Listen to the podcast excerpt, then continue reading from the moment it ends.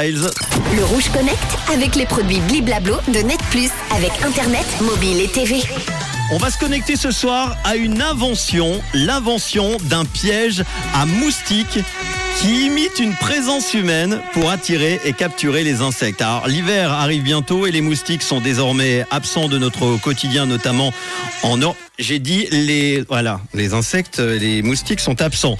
Malheureusement, il existe certaines zones comme les pays tropicaux, leur présence est permanente, ils transmettent des maladies susceptibles d'être mortelles à la population. Alors lors d'un concours international d'innovation en Australie, il y a un homme qui a présenté Quito. Quito, c'est un piège à moustiques durable et peu coûteux pour euh, lutter contre la prolifération des moustiques en milieu tropical. Quito euh, pourrait aider des millions de personnes touchées par des maladies telles que le paludisme, la dent ou euh, le chikungunya.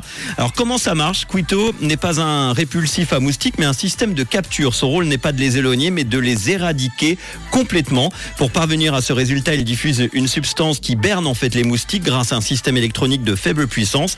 Le système les induit en erreur leur faisant croire que des humains se trouvent à proximité. La cartouche de l'heure contient en réalité de la levure, de l'acide lactique et de l'eau sucrée. Ces constituants produisent du CO2 ainsi qu'une odeur humaine qui attire en fait les moustiques. Sous la cartouche se trouve un entonnoir qui cache une turbine et un élément chauffant.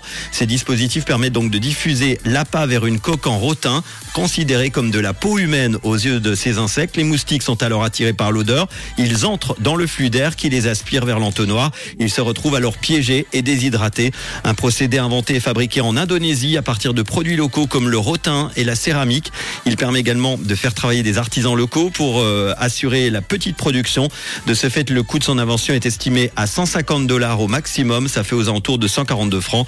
Pour en savoir plus, je vous donne rendez-vous sur le site officiel de l'inventeur, kennyg.com. Je vous partage évidemment tous les détails, kennyg.com, K-E-2-N-Y-G-I-E.com. Le Rouge Connect avec les produits Bliblablo de Net Plus avec Internet, mobile et TV.